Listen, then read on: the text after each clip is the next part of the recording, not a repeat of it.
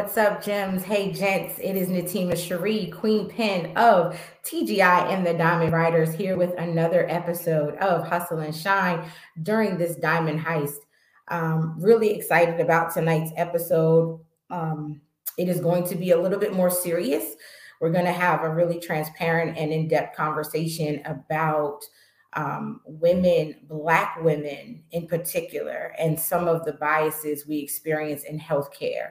Um, this is near and dear to me because many of you know I've had this journey uh, to heal from when losing my sister, and I'll talk a little bit more about that in just a moment.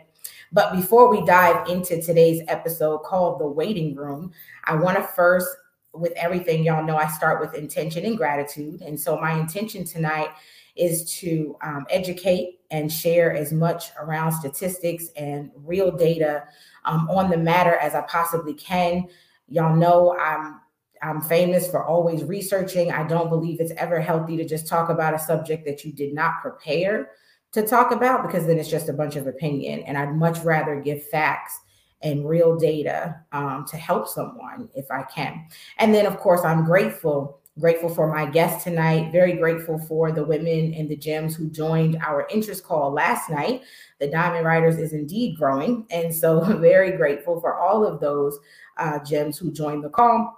And then, of course, um, you know, just grateful again for the opportunity to share uh, tonight with you on what we're calling this episode, The Waiting Room. And so, uh, real quick, we are still shining in pink all month long to my diamonds who are shining in pink. We are standing with our breast cancer survivors. We believe there is power in pink. And so, again, for the remainder of the month, for all of my diamonds and my gems, if you post anything about breast cancer awareness, please use the hashtag shining in pink so that we have that support acknowledged because that is what we want to do.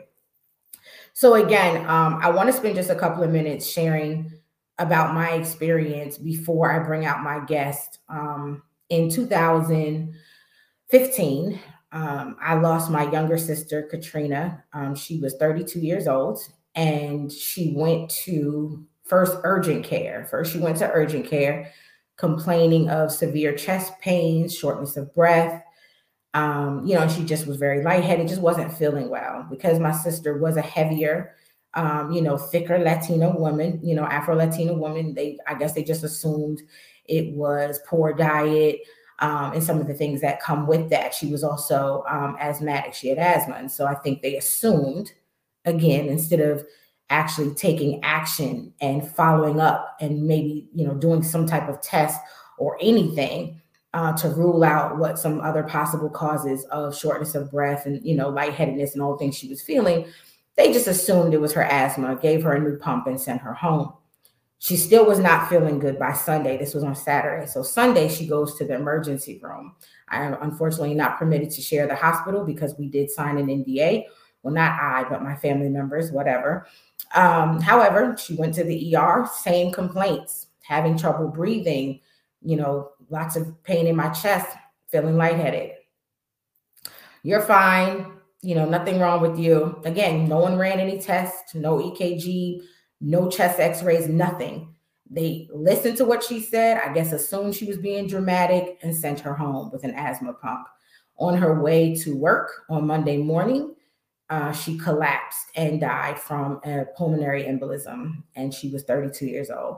And so I have a personal issue with Black women complaints being unheard or ignored in the healthcare and in the um, medical field. And so I wanted to do a show about this specifically now during breast cancer awareness because many of us are considered paranoid when we say hey i think i found something. I think i i sense a lump or something. We're told oh no you need a mammogram for that. You can't do it. Well then why are we doing the test at home by ourselves? If when i come in and say this is what i feel i'm told i'm probably not really feeling that. And so anyway i want to have a real discussion on this um, not only did it hurt to lose my sister, and I feel like her life could have been saved had her complaints um, been addressed, but there are so many other women who have died, whether it was maternal mortality or just other complaints. I know of a young lady who had a heart attack at 31 years old because no one believed her when she said she was having trouble with her chest and having, you know, chest pains. And so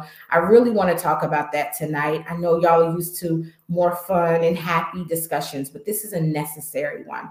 So I have two really great guests here that are going to come on and share. Um, they're both well acquainted with this, you know, subject matter. Um, and they have a lot to offer. So please get your pen, get your paper, open your mind, open your heart, close your mouth, and listen tonight to this information that will hopefully save a life. So first, I'm going to bring out um, Miss Shawnee Benton Gibson. Um, phenomenal woman. I have her bio and I would read it, but I want you to hear from her. I want you to experience her vibe and energy the same way I have. So I'm going to bring her out now. Good evening, Queen. How are you? I'm doing well. Thank you so much for having me. I'm so excited to be here, even though the subject matter is heavy um, and low vibrational um, it's great that we're talking about all of this. So thank you for being a conduit for conversation. Um, I so appreciate appreciate you and pr- appreciate this platform. Thank you. I'm I'm so honored to have you here. You have an amazing story, a powerful one. Um, and real quick, shout out to one of my diamond leaders, Tiffany Matthias, aka the Phoenix, for making this connection and this introduction um, this was such a necessary thing. And so, first, before I say anything else, please introduce yourself to our gems. Tell us about your hustle. So I heard you say gems and gents. So I want to acknowledge the terminology and the culture here in this space. So greetings to all the gems and gents that are listening um, under the sound of my voice. My name is Shawnee Renee Trellis Benton Gibson and I am 54 and ready to live more and more and more. And how I do that is by having conversations about um, these important subjects and um, also being fully expressed and unapologetic about who I am as a Black woman and a Black leader in community. So I am the co founder of the ARIA Foundation. And ARIA stands for the Advancement of Reproductive Innovation through Artistry and Healing. And I'm mm-hmm. also um, the CEO of SOW Leadership Development Institute and SOW is shorthand for Spirit of a Woman. So that can tell you what my commitment is. Um, Spirit of a Woman turned 20 years old this year. Um, I'm mm-hmm. also by trade and training a psychotherapist, a licensed um, social worker, and I've been in the field of social services for over 31 years. Um, I'm a mother of three, two living, and one deceased who you'll hear more about um, later on in the conversation. And I'm unapologetically an anti racist leader. I'm unapologetically um, here to decolonize and to dismantle white supremacy culture and to do it one conversation at a time, um, one declaration at a time, one moment at a time. So thank y'all all for being co-creators of that um, with me in this space. So once again, happy to be here. Wow, that that introduction alone was so empowering, and exactly why I think, like you said, in this moment, this conversation is so necessary uh, because it does have a lot to do with racial disparities, not just you know health bias and, and disparity. So I really want to talk about the lack of health equity, if you will. And so we're going to get into that in just a moment. Again, thank you so much for being with us tonight. Um, there's so much I want you to share. And so I'm going to give you uh, more opportunity to talk about aftershock and some of those other things that you alluded to a moment ago. But first, I want to bring out our, our other guest, um, Miss Brianna Robinson. Brianna, are you there? Hi. Hey, guys. Hi, yes, I'm here. Evening. You can hear me? so much. Yes, we can hear you. Thank you so much for being on. Um, Hi, please Share with the gems and gents what is your hustle? Okay, so I am currently an anesthesiologist assistant. I work at Mount Sinai West and I also work out of North Shore, LIJ. Uh, I am also a medical student at Harvard University. Um, I've this is my second year, and I am studying to become an anesthesiologist who also studies cardiology. Very nice. Um, I've I've been in anesthesia for seven years now. And during my time of working with the anesthesia department, I have learned a lot. I have seen a lot. I have seen more death than you could even imagine. Um, I went into anesthesia when my niece passed away in 2015 from asthma. And I was at a loss. She was everything to me. And I needed something more. And there was nothing left for me. So I was already in the medical field, but I needed something, something that mattered. And I knew I wanted to save lives, and that was the only field that I felt um, was needed for me. And mm-hmm. it was beneficial for me, and it was healing for me. Mm-hmm. And after going through a lot of therapy, because you definitely have to, um, in the medical field, it's, re- it's a requirement. Um, it brought me closer to God, but it also brought me closer to my patients. Um, losing a patient is never easy. Um, we are, as a team, the anesthesia department is the first ones to go in, and we're the last ones to leave. Wow. Uh, the patient is everything to us. Uh, we basically control the OR. We uh, let each department know when to start, when to stop, mm-hmm. um, when to move around the room, when to make changes, um, because our goal is to focus on the patient. Mm-hmm. We focus on their vital signs, their heart rate, and their brain. Um, without us, no surgery would happen. Mm-hmm. When surgeries go well, 95% of the time it's great. The other percentage, it's not. And we're the ones that have to go, unfortunately, it speaks to the family about it. It's never wow. easy and it's never it's never fair. It's mm-hmm. never fair. And mm-hmm. I can't I can't speak for other hospitals, but I can speak for my hospital. Um, mm-hmm. When we lose a patient, it's very difficult for us. Yeah. Wow. And it's, I it, it's, a, it's a flip of a coin. It's yeah. Yeah, it's the flip of a coin to decide who's going to go speak to the family because everyone wants to do it, but then again, everyone doesn't want to do it. Wow. Um, yeah. It's and then you know, at the end of the day, we get to go to work the next day. You know, you don't. And so, because a lot of us have lost, we know what that feels like. So, mm-hmm. what able to be there, you know, for the family and let them know, you know, our condolences and what went wrong and how it went wrong. And whatever physicians were part of that surgery, they also come out and speak with the family. And if they don't, mm-hmm. you have the right to request to speak to those physicians who were a part of that surgery because your right is to know what happened during that whole process.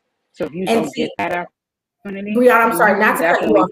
I wanna, I want to talk more about mm-hmm. that in a moment. Like before you go into that, I definitely mm-hmm. want to save that because I want mm-hmm. to educate our listeners, our gems and our gents, what their rights are, you know, um, when, right. when they're encountering healthcare um, professionals. So thank you for that. But hold on to that because I don't want to go there yet. Um, I want to definitely okay. know, get through the conversation in phases. And so, first off, thank you again for being with us tonight.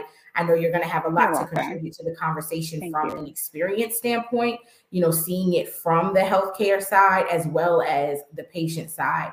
Um, so I think it's going to be a great dialogue. Absolutely. What I'd love to do, ladies, really quick, as I like to set expectations, I want to make sure that our gems and our gents and us as panelists understand we are not focusing on what we need to do differently, right? We always hear, well, we wait too long to go to the hospital, or, you know, you don't eat healthy. We're not, that's not tonight's conversation. And so I want to make sure I remove those biases from our listeners. We are speaking of the perspective where healthcare will fail um, to provide adequate care for us when right. we do show up. And so let's, you know I'm saying? Let's take the the blame. Let's not blame the victims.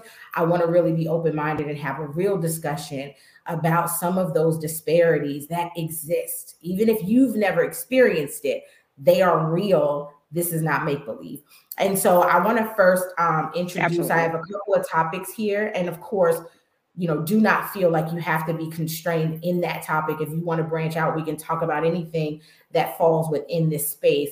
But I do want to talk about um, Black women health disparities, you know, health equity, maternal mortality, race, race and ethnicity, and how the social detriments affect health. So I'm to come to you first, Shawnee, um, and would love for you to share with us a little bit more. You, you spoke about it briefly earlier about your daughter and um, the aftershock documentary. Sure. So, um, just I love that you opened up the floor to talk about the social determinants of health. Um, it's just so important to talk about them, and I also love that you shared about the um, release of blame because social determinants of health, when it's flipped, can be used to blame and shame BIPOC folks, and BIPOC is just shorthand for Black, Indigenous people of color. So we're talking about things with social determinants like um, economic stability, right? Um, you can be employed, but you can be underemployed as a BIPOC person in community. You can get income, but it might not be enough income to sustain you and your family, and you might be working two or three jobs. Um, mm-hmm. You can mm-hmm. have expenses that exceed. And I'm not talking about living high off the hog. I'm talking about just basic stuff. Like we need the internet, we need a cell phone, right? Um, we need to be able to manage and um, have utilities. But things in this city, and I, when I say this city, I mean New York, because I'm a New Yorker, can be so um, expensive that it's hard to navigate and take care of um, your responsibilities and be accountable as a parent, as a person, you know, whether you have children or not. Um, we're talking about housing and transportation. Some of us mm-hmm. live in mm-hmm. deserts or two fare zones or zone areas where there's no public transportation and you have to walk somewhere or you know take a cab somewhere and you may not have it. We're talking about mm-hmm. education, right?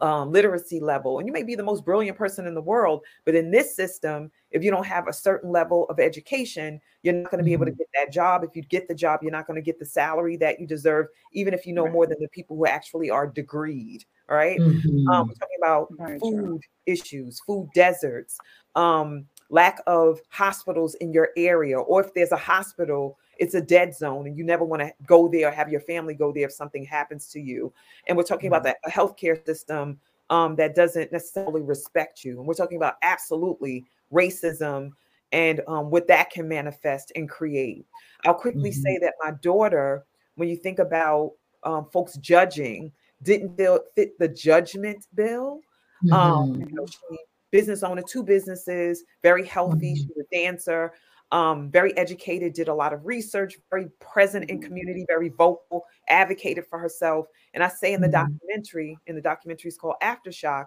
that knowledge enough, knowledge is not enough to save you from this crisis. That you can have all the knowledge in the world and the system will fail you, or all the intersecting systems will fail you, and you'll end up having a near death experience or actually dying like my daughter that did. So mm-hmm. I'll pause here um, in reference mm-hmm. to social determinants of health and just let you know that when, when you identify and look like us in this space that um, it can be a death sentence depending on where you mm-hmm. land as far as hospitals and social service mm-hmm. um, agencies. You may not get what you need even when you come with all the bells and whistles and the check mm-hmm. off for what makes a good citizen in society and i'm right.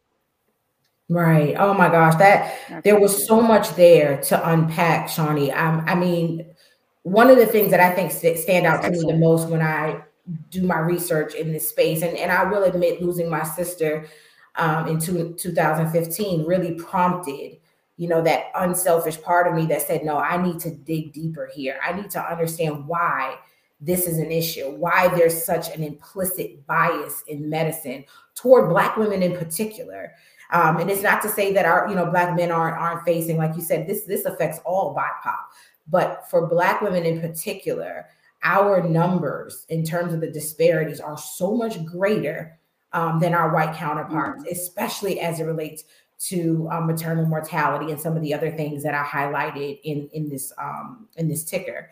And so I love that you talk about, you know, sometimes you don't even look like you should have all of these judgments or these, you know, stereotype placed on you if I go into the ER, you know, I do have the degrees, I do have the education, I am well spoken, I do carry myself well, I'm healthy. I've still experienced that where are you sure that's really how you feel? Well, on a scale of one to yes. 10, how how much pain are you in?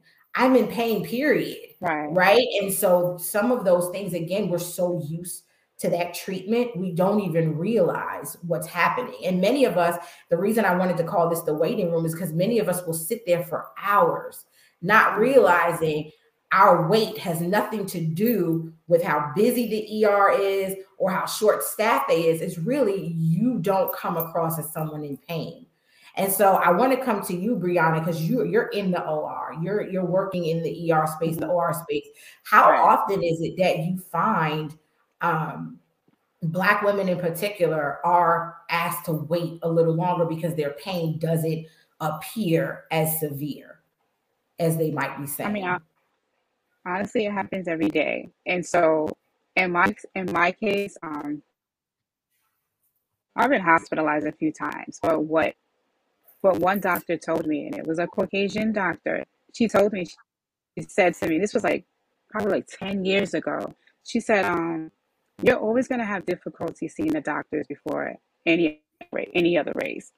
And at first, I was um, I was offended, but then I listened to her. She said, because they don't take your pain serious. You guys Mhm. are always so strong. You don't come to the hospitals. You don't follow up with your physicians. By the time you come to the hospitals, it's out of control. Your diabetes or your high blood, Wow. your high blood pressure is out of control. There's really not much they want to do with you because your organs are no good if you die. So what she said was, what you need to do when you go to the ER, you come to the hospital, you need to tell them that you have a blood pressure issue, even if you don't. Because what happens is that blood pressure is the most important, and you will bypass any other patient. That's a patient that is dying, that's a patient that is shot, that's a woman that's in labor. Blood pressure is the most important part of being in ER because they want to preserve your vitals and they want to preserve your body parts. And if there's nothing to preserve, the hospital doesn't need you.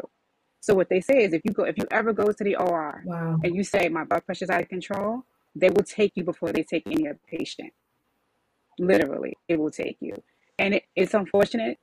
I, I never understood it, Wow. but with my own experience, it has happened. I've gone to the hospital a few times, you know, when my blood pressure was not managed, and I would say my blood pressure is out of control. I mean, it was at the time, but they definitely took me amongst others who were sitting there who were in a more severe situation than me. And when I bypassed someone who was literally bleeding, that's when I knew how severe it was. Wow. So it's un- it's unfortunate. It's it's life saving, but it's also unfair unfair, and it's just something that's just not gonna go away. Yeah. And at the same time, we literally have to continue to educate ourselves, and not to say that they know more than us, but they are the gatekeepers of the system, Mm. and they do know things that we don't know. And that's another reason why I I went into the medical field because I needed to get to those gatekeepers. I needed that information so that I can be here to share with share that with my own Yeah. people.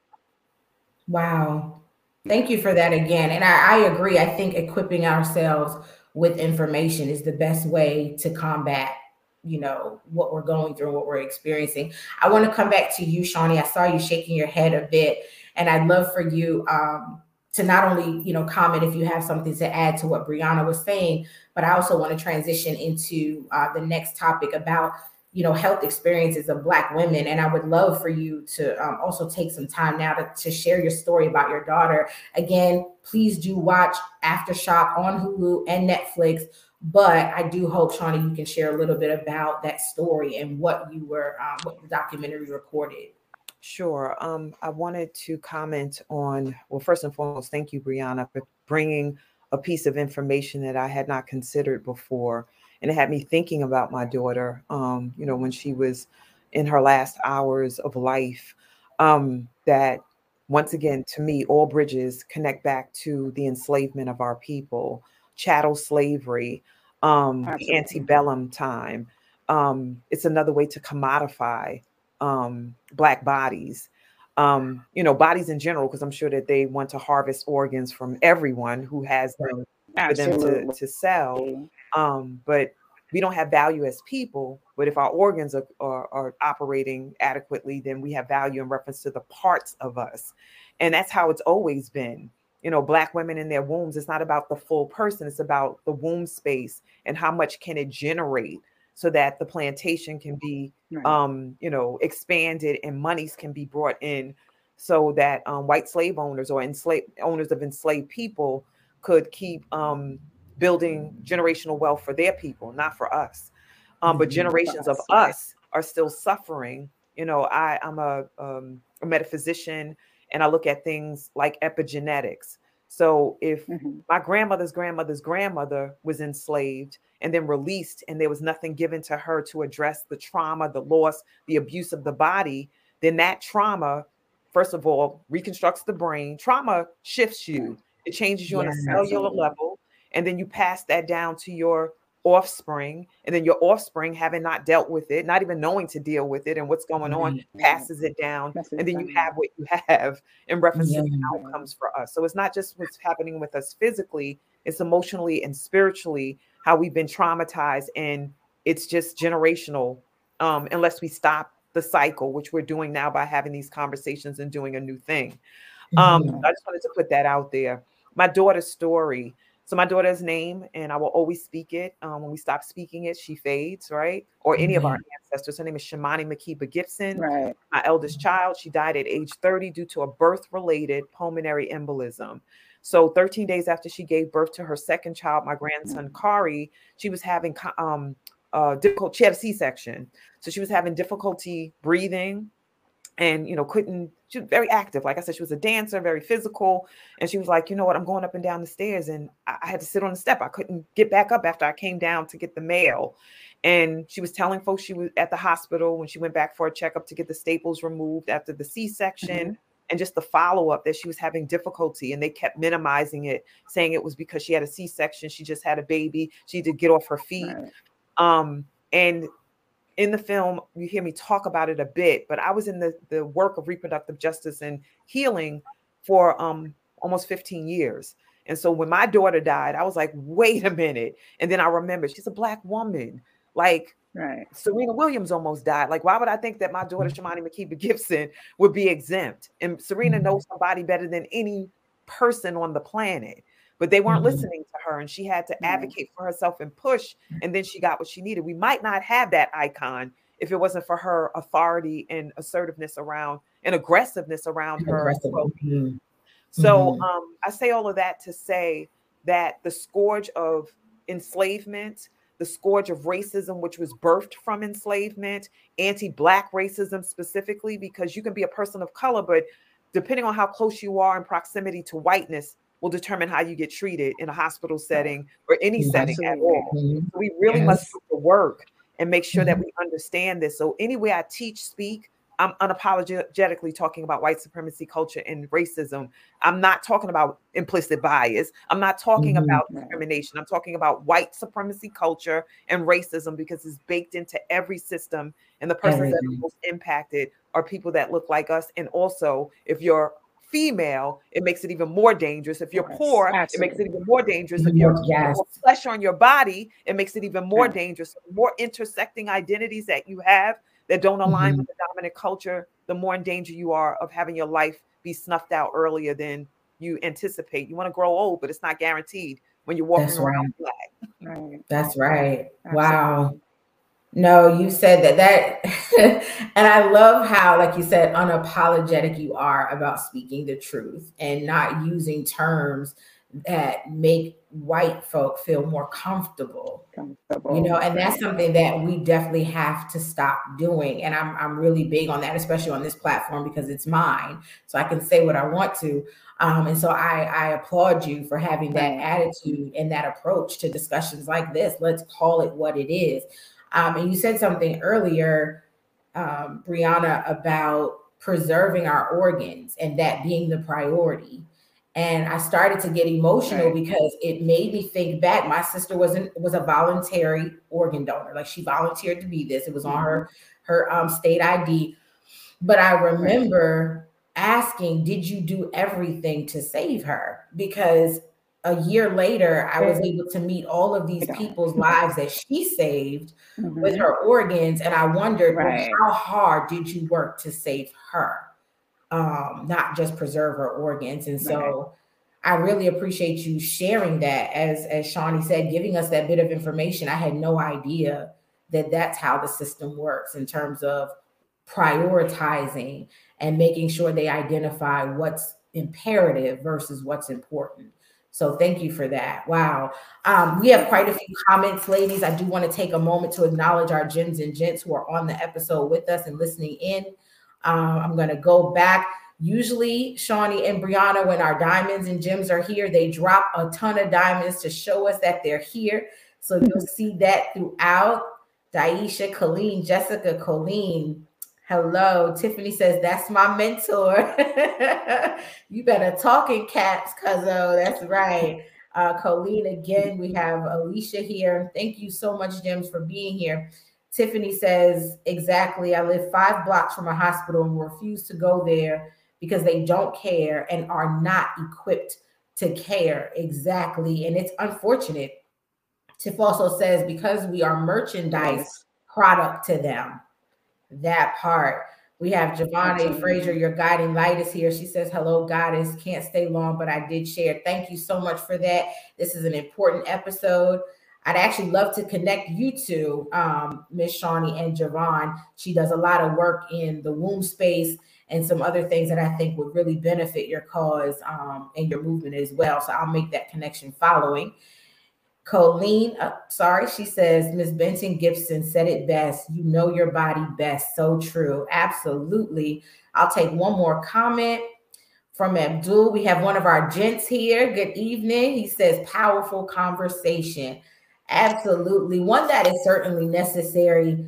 Um, and, you know, one of the things you mentioned, I want to come back to you, um, Ms. Shawnee, again. You talked about recognizing that this is a, a systemic problem. This is not your local hospital having poor funding or you know um, a reduction in workforce in terms of available nursing staff or you know um, care and physicians this is intentional right? And so i would love for you to kind of give us you know educate us a little bit. You, you mentioned this going stemming all the way back to slavery this going all the way back to you know oppression that we know is back then. And i i really we got to work with our people. We got to stop saying it like it was all so long ago. Um, but if you could spend some more time right. really talking about how it's evolved and it's gone from, you know, you know, that that chattel um, you know, like bondage as you mentioned, to what it is now, being more systemic and intentional in keeping us from good care, keeping us from good physicians. Sure. Um, you know, just by design, and some folks will try to steer you towards it being um, more about socioeconomics. Um, once again, that's one of the intersecting factors, but it's not the factor. Um, so the systems that are built um, are part of the fabric of this country. Just mm-hmm. think about it; they were not um, created for us. So mm-hmm. just out the gate, we start at a major deficit. You know, when this mm-hmm. country was forged, it was it didn't have indigenous people in mind, other than mm-hmm. to rape, pillage, um, dupe, mm-hmm. colonize um, because the view about us is that we don't know best, you know, mm. that um, there's mm. something mm-hmm. um, uh, animalistic about us and the way that we think, you know, Black women and how we're viewed and how we express mm-hmm. ourselves. Our passion is misinterpreted as anger and rage. And then mm-hmm. when we are mm-hmm. angry and rageful, we have every right to be because mm-hmm. some of the stuff we can't even name, we know how we feel about right. what's happening. We can't pinpoint Absolutely. it. So when I think about mm-hmm. the educational system, um, and how money is pulled out of certain communities until they decide that they are interested in the communities and then they gentrify and then we're priced out of the communities and then they transform into these uh, um, luscious places to live but when we lived there it was like a dead zone you exactly. know and you know so that's the education Absolutely. system um, just thinking about um, food deserts so certain communities have access to a Whole Foods. It, you know it. I don't have to tell y'all this. Certain areas, it's like you can go mm-hmm. and get mm-hmm. the best of the yeah. best. Walk into the supermarket, it's like mm-hmm. a powerful explosion Absolutely. of color and vibrancy. Mm-hmm. And then I say, mm-hmm. I'm not going to the local supermarket near my house. I live in South Ozone Park. Shout out to South, South Ozone Park. I'm just keeping it real. Even yeah. though that there's a yeah. where they sell fruit and stuff. When I think about or real organic and the high level fruits and stuff and vegetables we don't have that mm-hmm. so when i go into the mm-hmm. supermarket there's certain smells right. i'm like what is that smell you know or the the fruit and vegetables right. like they had a nervous breakdown like, wait a minute what's going on here right right potholes, the infrastructure in certain communities, they don't fix mm-hmm. it. They just think let things get dilapidated yes. until you just can't mm-hmm. function anymore in those spaces. So just think you know, when you look like us and you sound like us, and you know, we're not a monolith, so we all don't look and sound the same. But when we come right. in this hue, that there's mm-hmm. a, um, an expectation that we don't need as much and that we mm-hmm. want to live that way, and mm. we don't mm. fight. You know, when we go, I was I was educated. I don't know the two of you, Brianna, and um, it's Natima, right? Is that correct? Yes. Okay. Yes. I don't know about mm-hmm. the two of you, but I, except for elementary school, was educated in predominantly white institutions. And mm. so even mm. in those spaces, I was expected to conform. And then even when I was the, yes. the most brilliant, there was still question about right. me and my blackness. Did I write the mm-hmm. paper? Do I right. am I worthy right. of being there? Yes. So then I'll say this last piece and pass on to Brianna. there are things that black folks and BIPOC folks have to deal with and think about that white people have the privilege of never having to think about. Mm-hmm. And I'll give mm-hmm. one example. So you watch right. the news and some they like, oh, somebody shot up such and such and such. Black folks are more likely to be like, I hope they ain't black. White people ain't ever like, oh, I hope they ain't white. Yes. we funny. operate collectively. No. right. And it's sad that we yeah. carry shame. Right. Because we know. By white folk. Like that's not our mm-hmm. shame, that's their shame. And it's that's projected right. operate from it. Their shame. exhausting to live like that.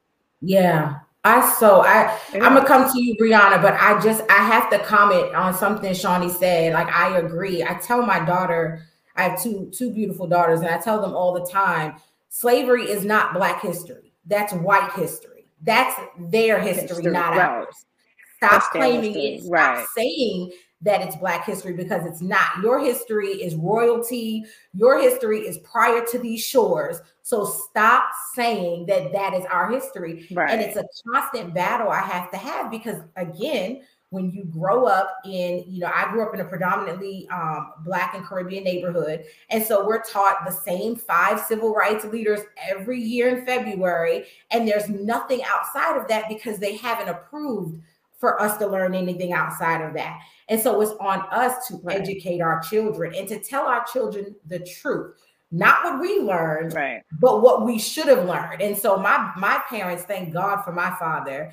Um, my dad is very much like you. I absolutely love your energy. You remind me of my father. I was like, oh my God, I have to again introduce the two of you. But he was really big on helping us to unlearn what we learned in school from an institution standpoint and then give us the truth. And unfortunately, by the time I got to college, I had so much truth in me that my professors challenged everything I wrote in a paper. They challenged the yeah. authenticity and, you know what I'm saying, the ethics of the work that I did, simply because it was not the narrative they are used to us believing and they're used to us regurgitating. And so when I came with a single thought as a thought leader, it was like, this one's different. And the last thing I'll say is again, when you were addressing the grocery stores and, and growing up, I grew up in a neighborhood where we had a bunch of four for four. Okay, we had the Wendy's, you yeah. know, we had all the fast food you can think of. Not one healthy, you know, supermarket, grocery store, marketplace. I didn't even know what a uh, farmer's market was until I was in my late 20s and I moved out of New York. And I was like, what is this? This place looks amazing. Like there's real food here, fresh meats and fresh mm-hmm. fruits. And so I make it an intention. It is my intention to take my children to those neighborhoods where there's a Whole Food, where there's, you know, a farmer's market, where there's, you know, fresh produce. My daughter ate a real apple. We went apple picking on Sunday and she was like, this doesn't taste right. And I said, that's because you're plucking it from nature. You're getting it from the source. The tree, you right. been on a truck for six days before making it to the grocery store. Right. So I just had to acknowledge that because you're absolutely right. You are absolutely right about everything you said. Brianna, you've been agreeing and ready to jump in. So I'm gonna go ahead and let you jump right in. Thank you. I wanted to speak on um, the part, Shawnee, where you spoke about um, not conforming. Um, even as a child, for me, my parents were very strict about education. I had encyclopedias since I was like eight years old, and my mother always said, "You never let somebody tell you anything. If you want to know something, you have to do your own research." And so I always did my research. I never conformed to anything, even to this day. And I work around a bunch of different physicians across the world, across the board, and I have learned to have thick skin, and no one just tells me what to do. Mm-hmm. They can ask me, you know, I can take heed of what they're saying, but I'm nobody's, um, I guess you could say, doormat. And, and, and it's mm-hmm. hard because I look younger than my age. I'm a female. I'm a black woman, and I'm very outspoken. And I, I, um, I don't stand down. So mm-hmm. I jump in the pit with everyone else. If mm-hmm. everyone else is gaining knowledge, I'm getting the knowledge as well. I'm not walking out that room with any Caucasian or more than me. At the end of the day, you're always going to be in my competition. That's and right. so that that's always been my mindset. Even though I, I have Caucasian friends, you know, outside of work, we're friends. At work, you're my competition. You're gonna try to take my job. You're gonna try to get me fired, and that's just always been my mindset. Like we're not friends at work. We're just not. And I Mhm. accepted that. It's a hard truth, but it is the truth. Because at the end of the day, they will get rid of me before they get rid of that person. And so that's why I learned to never conform, to be strong but never conform. Mhm. And it's hard in the medical field. It's ext- it's hard in any field, but it's extremely hard in the medical field because you go into it, you go into it knowing that they don't trust you. I, I've had patients that denied me. I, I, I need the physician. I need the I, who's your boss? You know, who's covering you? And a lot of times, you know, Mhm. you'll just get somebody else. But if there's no one else, you're either going to deal with me or you're going to be in pain. And some of them, Mhm. they will choose to sit in pain, Wow. and that's choice. You'll be in pain for God knows how long, but that's your choice. I mean, I've I've had multiple cultures, not even ours. Mhm. You know, I would Mhm. say "Ah, she looks too young, and I'm like, okay. And I would tell them, especially our people, I'm like, I'm gonna tell you right now, you cannot accept me, but you're gonna be waiting a long time. So it, it's up to you. And once they see that an hour has rolled by, now you're in the ER, two hours have rolled by. It's like I could have just taken her. So you know, Mhm. it's a learning experience for everyone. It's a hard one, but once you've been in pain for more than two hours, yeah, you you tend to want to take whoever at that time, and then Mm. you become desperate, Yeah. and that's no good either. So even for me, what I've always learned, even in me being a patient, because I was always a patient first, with being a patient, I learned I'm not going to sit in pain. So the moment they say, you know, how much pain you're in, 20. Like I, I'm 20. I'm I'm crying and all, whether they're fake tears or not, I am crying because I need to move from the triage into the next room. Because you know Mm. you're gonna go into the next room, you're gonna be in ER, you're gonna speak to a number of doctors until you get the real physician. So I Mhm. learned you go through triage, you're crying. You're out of control, be crying, your pain is out of control. They're going to move you along. They move you into a room. The nurse is going to come in. I don't want you to take my blood. I need the physician to come in. And then once the physician comes in, that's when you have real dialogue. Because everyone else there, they're they don't really matter because they're looking at you that you don't matter. I mean, it's Mm. sad, and I, and I learned that to a Wow. T. But and that's why that's this is what I tell my friends. I tell my friends anybody that knows me, if you need an advocate, call me. You will not be sitting in that or you will not be sitting in an emergency room or any OR waiting Mhm. because I know the process already. And it's a, and it's the same process everywhere you go, Yeah. whether it's in some hick town in Texas or if it's in New York right here. Mhm. Literally, like Mhm. it's gonna happen. So the first thing they say is like you have to learn how to advocate for yourself, Mhm. especially when you're alone. Yeah. A lot of time when you're Mhm. alone, that's when they take that's when they take advantage of you. Like, are you really in pain? How long have you been in pain? The first question they ask you: Do you take medication? Do you smoke? Do you drink? Are you pregnant? Um, Mhm. do you take medication? Do you have Mhm. high blood pressure? Just before they even take a test, Right. you know, do you have high blood pressure? Um, what's your family history? You look a Mhm. little overweight. Did you eat today? Did you do you drink water? You know, these are all of these questions that they're asking. Well, you're right. Well, you're literally in physical pain. So it's just like I'm I'm, I'm gonna stop all of this. Mhm. I'm not. We're not gonna Yeah. go through this. We're gonna go through triage. I'm gonna be crying. Take my blood pressure right now. We're going to take it, and we're going to move forward. Wow. All of those questions you can ask while I'm getting my vitals. You know, while I'm getting my fluids. Mhm. I mean, of course, you know, no, nobody knows that you have you you learn that. It's unfortunate, but you learn that, you know, through trial and Mhm. tribulations. But that's the health. That's the healthcare system. It wasn't built for us. As Shawnee said, it was. It's never gonna be built for us. All they want is our organs. That's all they want. Mhm. Outside of that, they could care less about us, and it's sad and it's unfair because e- even as physicians, um, medical students, you know, we're we're becoming the minority now. You know, it's a lot more of us than them, and they become they're becoming scared of that. They're Mhm. becoming very taking over every aspect of the hospital, and it's trying for them. So that's why now they really see when you go to different meetings and go to different events, is a lot more is a lot more of us than them now. And when I Mhm. say us, I'm just meaning like from the islands, you know, from Africa, from all over, people of color. It's a lot more of us than that. BIPOC. We're now Yeah. we're now becoming as one, Mm. and they don't they don't like that because we're not supposed to know this information. How does she know that? Mm. They'll even ask me, you know, even in medical school, what school did you go to? How many times did you apply to this school? Did you really get accepted? Who did you Wow. know? Wow. How did you get into school? How could you afford to go to this school? Like I've I've gotten all of those questions. And in the end, I'm not going to answer that. But the mere fact that as soon as you see me, your first question is, how could you afford to go to this school? Without even knowing a thing about me, but you look at my skin color and they're like, oh, how many kids do you have? Mm-hmm. You know, all of those stereotypical questions that are asked that are uncomfortable, that they think is going to be uncomfortable for me, but I've been prepared for this since I was a child. Right. So as Shawnee stated, like this was this was not built for us at Mm-hmm. all. Um, it's a sad, harsh truth, Mm-hmm. but I think if, especially women of color, if we become more educated um, in the medical field and knowing how they're going to treat us, when we decide to have, you know, during you know, we know what to expect when we go into a hospital. We know that they're not going to pay any attention to us. We know that they're not going to take our pain serious. We know that they're going to take that Caucasian because she's crying. No, Mhm. she's the victim. She's really in pain. Like we know that. And we have to learn how to get past that. Or we have to learn how to advocate for ourselves and say, you know what? I need you to take me to another hospital. Mm-hmm. If my doctor is not here, you do not have to stay at that hospital. I think a lot of times, you know, as pregnant women, we all have children. Um, we, will- you know, we have one doctor that is going to deliver our baby. And if that doctor's not there, normally there's another doctor. On, on those doctors are there, who's going to deliver our baby?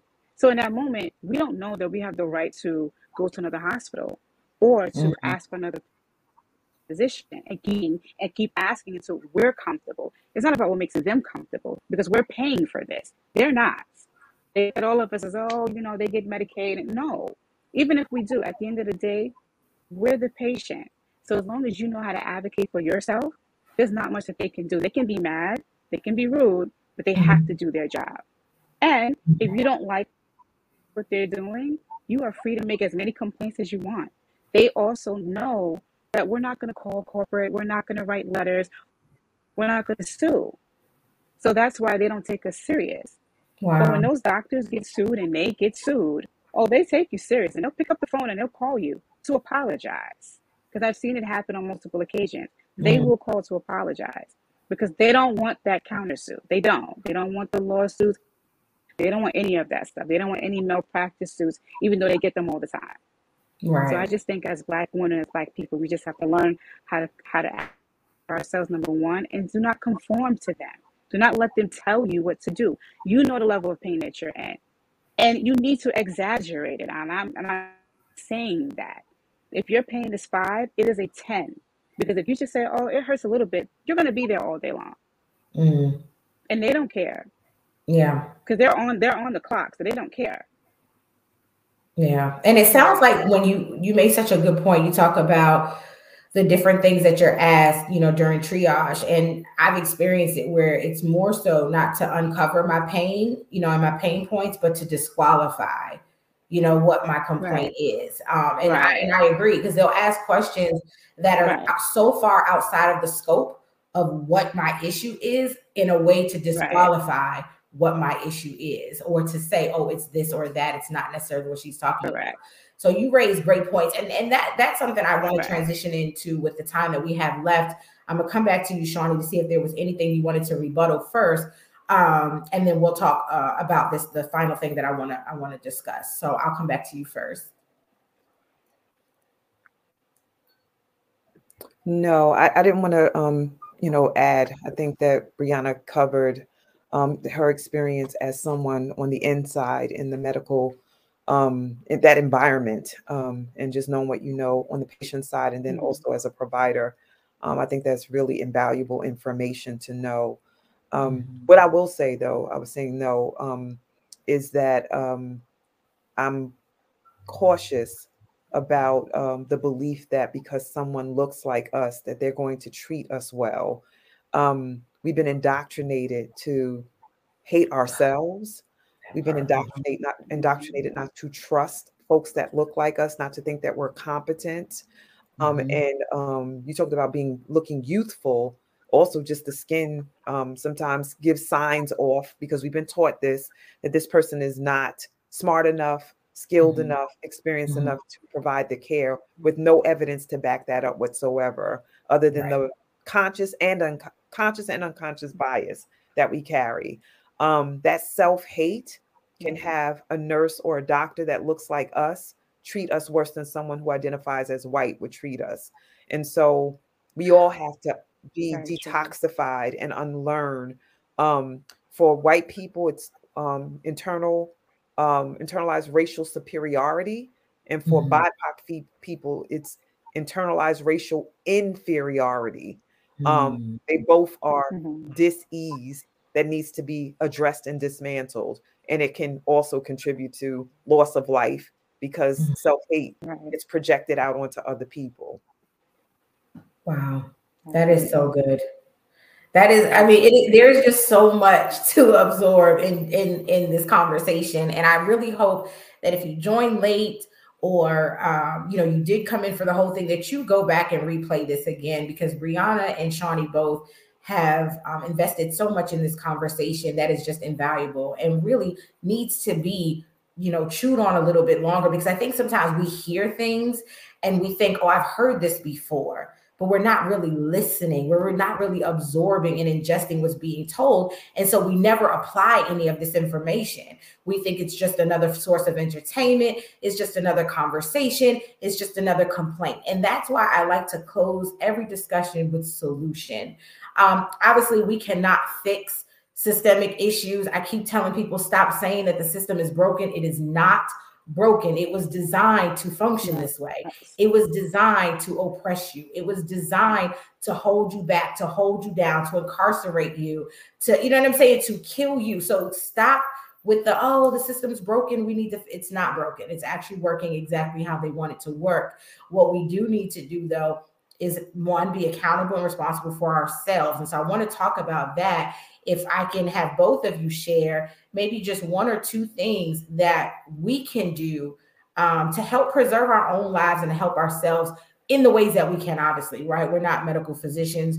Obviously, we do need care. But what are some best practices we can implement um, to hopefully avoid, you know, cases like this if we can? I'll come to you first. I'm sorry. I'll come to you first, Shawnee. Oh, okay. Since you were just sure. So um, I didn't elaborate on this a lot in this space, but it's important um, if you identify as a New Yorker, if you live here, um, to or United States. Let me start with that. Uh, that Black women are three times more likely to die doing the most natural thing they could ever do, which is bring new life into the world.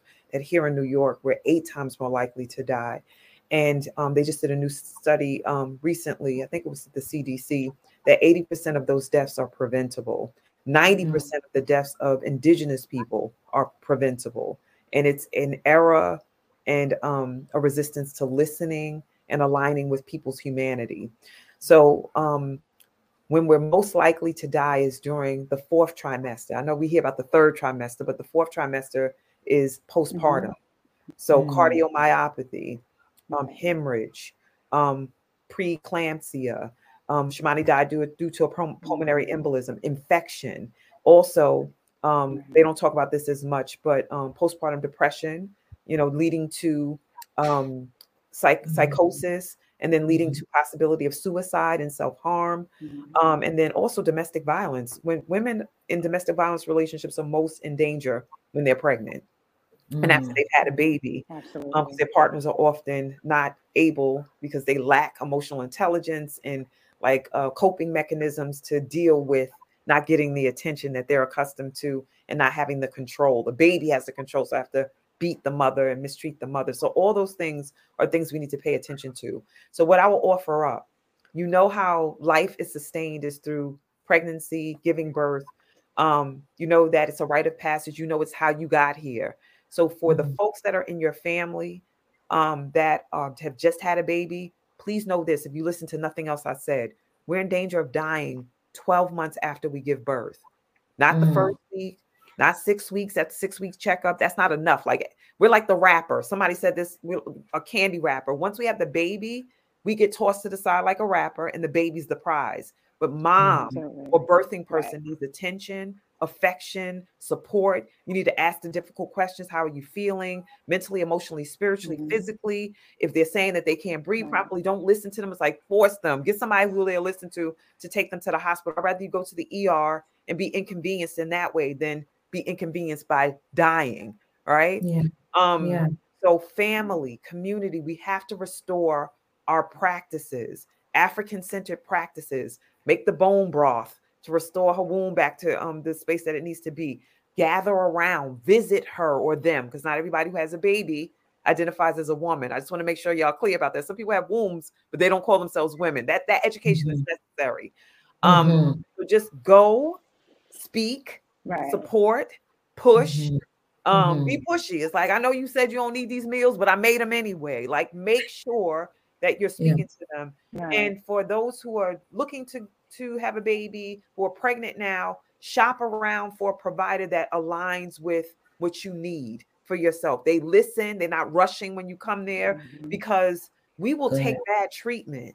We will take that. You said it, Brianna. We don't complain. We don't say that this person talked to me out of mm-hmm. pocket. We just take it and take it and take it. But that's not by our own design. That's part of white supremacy culture too. We've been taught that we're not worth anything. So we just take shit from everybody. So right. just want to put it out there. And right. we might yell and scream and still just sit and wait for the medication or the support. it's wild. Yeah. The bark is worse than the bite. Absolutely. And I'm complete. I just wanted to say those things.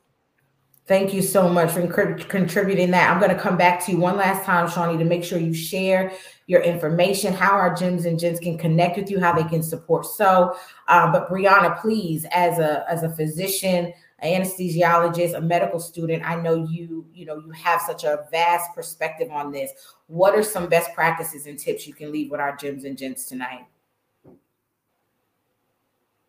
I mean, just piggybacking off of what Shawnee said, the first thing you want to do, you definitely want to do your reach and finding out what type of physician you'd want to work with in terms of delivering your baby. Like it's your experience, it's not their experience. Mm-hmm. You can do is figure out where you want to have the baby. You want to have the baby, even if you even want to have a baby at home. You know, maybe you'd want to prefer a midwife. All those things you want to about first. You want to think about yourself. Then you want to think about your child. How you want to have your child. Where you want to have your child. And then after that, you want to be able to have a support system. I know we all don't have it. Family, we all don't have a lot of friends. Mm-hmm. But if you have a um, a coworker, um, anyone that you consider the most support that you have, you are truly mentally, spiritually, emotionally, and intellectually, especially people of color and by themselves because they have no one. And it's not necessarily because they physically don't have anyone. They don't communicate that they. So you have to learn how to outreach get help. Yes, within your mm-hmm. community, but just like I said, like where you where you go to school, who you interact with on a daily basis, social media. You want to be able to have some form of support. Mm-hmm. Um, so if you have a physician who's stating you need to be on this diet, you can focus on that mm-hmm. diet, or you can go and do your research to figure out what you feel is best for you, your body, and your child. Because at the end mm-hmm. of the mm-hmm. day, this is all for you. You definitely mm-hmm. want to maintain your blood pressure. You don't want to have preeclampsia. You don't want to get the diabetes, even though most of us do get it. So the first thing you need to do is to focus on your health. You have to be physically healthy in order to be mentally healthy. Mm-hmm. So you want to be able to, and you also have, you should take a lot of notes. Mm-hmm. I have a mm-hmm. diary. Have a diary. Write things down every day, whatever you're feeling, write it down. Dates, yeah. timestamps, everything. I feel this way. I ate this. I feel that way. I don't feel good today. Good. Take it to your physician. You can go mm-hmm. to see your physician every other day at the end of the day, but they need to know that you're serious about your health and you're serious about this baby and that you mean business. The same way how you're professional at work, it's the same way when you have a baby. Because remember, you're going to their job. So they're going to treat you how they want to treat you. If you come in there and you mean business and you're serious about having a healthy baby and having a healthy delivery, they're either going to support it or they're going to find you a different position. At the end of the day, you want to make sure that you are healthy in the mind, in the body, and in soul. That's the most important thing. And so also find a physician an obstetrician that you feel the most comfortable with or a midwife. It is okay to have a baby at home. I mm-hmm. actually would have preferred that. What I what I know now, I would have preferred to have my son at home as opposed to having him at 26 weeks, not knowing any better. Mm. So what I know now and have and he's very healthy, he's fine. But what I know now, I would have done things differently. And I had the support, but there was other things that I lacked. So if you want to be able to have have the have the delivery not perfect, but at least close to what you'd like, you just have to do your research. That's the most important thing. Do your research and know that this is your experience. So you want to cherish your experience in the most positive and protective way. Absolutely. Absolutely. Thank you for that. And quickly, Brianna, please tell our gems and gents how they can support you, um, where they can follow you, how they can connect with you. Sure. So I'm on, okay, so I have two Instagram pages. So the first one is Brianna underscore the boss. And then the, ne- the next one is Pretty Brown Eyes. That's P R E T T I E, Brown Eyes, E Y E Z underscore 713. Thank you. And Shawnee, please, how And can then I'm on Facebook as, Oh, sorry. Go ahead. oh, sorry. And then I'm on Facebook as Brianna Shani Robinson. Thank you. Thank you. You're welcome. Yes. Um, so Tiffany helped me out by putting in, I have a conference, it's a virtual conference that's coming up. It's called Motherwit. It's the eighth annual um, Motherwit conference, and we are dealing with issues around Black maternal health, birth equity, reproductive justice, telling our birth stories, restoring our um, balance.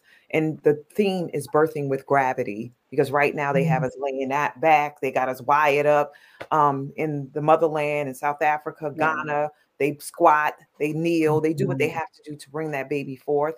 That's the literal of it. But birthing with gravity means politics, policy, power. Who has the power? Mhm. using our voice, our agency, that restores gravity too. So join us Yeah. at the conference. It's on Friday the 28th, Right. 7 to 9 is the opening ceremony, the two hour opening ceremony. And then the next day is a full day of, from 9.30 to 4.30 Eastern on Zoom. The other piece that I will share um, for contact is I'm on IG, Instagram under Shawnee the Healer. Um, you see my name um, in the window. So my first name, Shawnee the Healer, on Instagram and on Facebook. It's the same way this name is in this uh, the card here um, on StreamYard. Um, Shawnee Benton Gibson, you can find me there. And um, Tiff, if you can help me out, um, the you can put the contact information from me. You can email me at Soul Leadership Development Institute. Um, I also have a foundation called the ARIA Foundation, which was started in my daughter's name. So, Tiff, if you can assist, and I mean Tiffany Matthias, who invited me, she can drop that in the chat so the folks that are tuned in on Facebook can get the information. And thank you once again um, for having me. Thank you, Gems. Thank you, Gents. Um, the team, thank you for holding space in this Absolutely. way. And Brianna, thank you for being my co-partner and co-creator in this space today. I appreciate you both. Absolutely. Thank you both. I am so full and so grateful. Um, this has been a healing opportunity for me. Um, you know, losing my sister seven years ago has not gotten any easier, um, especially because the guilt of could I have done something? You know, could the medical team that that was there for her could they have done more? And so this really helped Right. to heal parts of me that were ignorant to how this works Yes. um, and why it happens the way it does. And so, thank you both for serving with me tonight, for pouring. I pray that you're both restored and have an amazing um, rest of the evening. Tiffany is dropping those links. So, for all of my gems and gents, please look through the comments. Look for Tiffany Matthias. She's Tiffany R. Matthias. She's providing all the links, all the contact information. Um, we want to definitely support um, whether you are a female, a woman, a mother, a, you know, if you have a womb or not, we want you to support. So please, gems and gents, make sure that you are catching those links before the show ends, and then you can catch them on YouTube in the comments as well as Facebook. Um, as always, it is a pleasure to serve you and to give you a piece of me in this way for anyone who has lost a loved one, a family member due to medical negligence, due to um, you know their their complaints being ignored. You're not alone. There's a space for you. I'm holding space for you. Shawnee and Brianna are holding space for you, and we understand the journey.